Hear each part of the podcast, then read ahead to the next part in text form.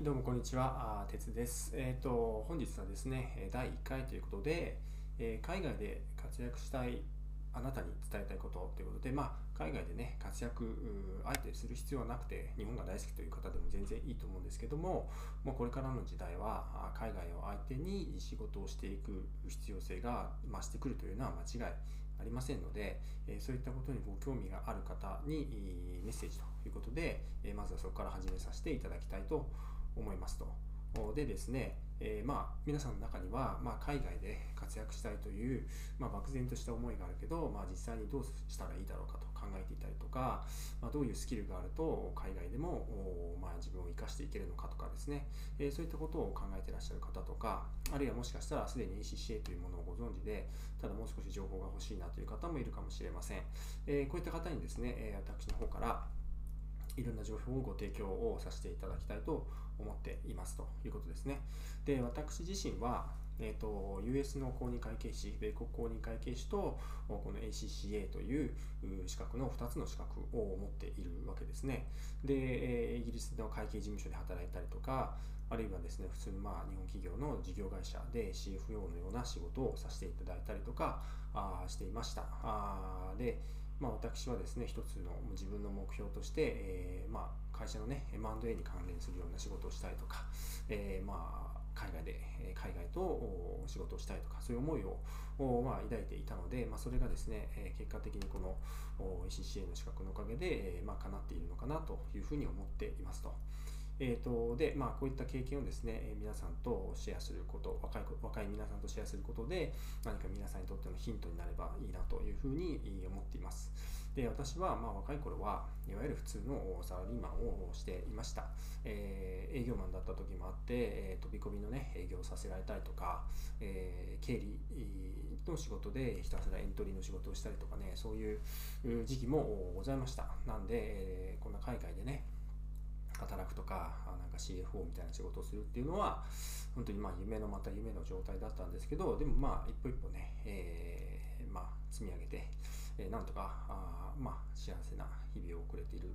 かなと、自分が思い描いていたか、それ以上にまあ恵まれたあ仕事をさせていただいているかなと、おまあ自分ながらに思っているわけですね。えーで、ただ当時、えー私がですね、そうそうやってこう、こうまあ、何をしたらいいかなと苦しんでいる中で、まあ、当時ね、まあ、唯一情報があったのが、まあ、米国の会計士だったわけです。で、それをまあ一応取って、なんとか海外で働くというところまで、えーまあ、こぎつけたんですけど、おお実はね、働いてみると、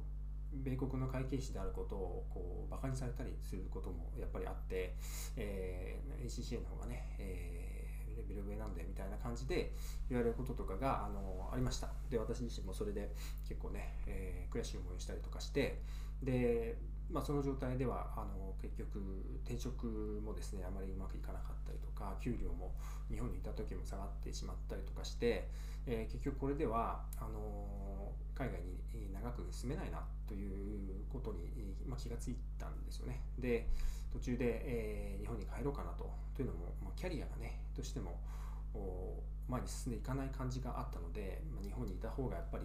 キャリア的にはねいいんじゃないかなとか思ったりとかして日本に帰ろうかなとか思ったりしたももしたんですけれども ECCA というものがねあると。でこれを取ってみて、えーそれで、まあ、何かが変わってくるんじゃないかということで、まあ、勉強してで、まあ、自分なりにですね、まあ、ほぼ独学というか、あのまあ、勉強したんですけど、えーそれで全科目、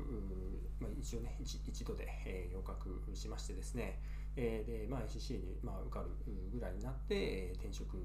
活動がすごくうまくいったりとかして、えーで、まあ、先ほど申し上げたようなあやりがいのあるね、仕事に就くことができたということが自分としてもあります。で、まあ、私の周りでもですね、えーこういった、えーまあ、ACCA を結局結果的に取って、それは必ずしも会計のバックグラウンドでなかった人人でも CCA というのを選んで、えーこの海外現地で、えー活躍していくという人というのは結構います。なので、えー結果的にですねこの ECC を取るというのが一つ結構いい選択肢として ございますので、えーそれをですねですねぜひですね皆さんに知っていただきたいんですね。で海外でえ働くということで、え、ご自身のですね、価値観が広がっていくこととか、そういうこともございますし、え、ライフワークバランスももちろん当然いいですよね、え、家族と過ごす時間も増え増えたりとか、え、日本旅行にね、え、行けるようになったりとかそういうこともございますので、え、そういう意味でもですね、えー、なかなかね恵まれた生活を送れている人が、まあ、多いのではないかと。ACC を取るとねというふうに私的には思っているわけですね。えー、なんで、まあ、別に私のように海外に住む必要もないですけれども、この ACCA というものがね、え今後のこの会計の世界、あるいは海外を見据えた上でね、この eFirst 会計とか英語っていうものが、え必ず生きてくると思うので、えこれにですね、ぜひご興味を持っていただいて、えご自身のですね、え目標とする自分を目指すための武器になっていただければいいんじゃないかなというふうに思っております。え、本日は以上です。ありがとうございました。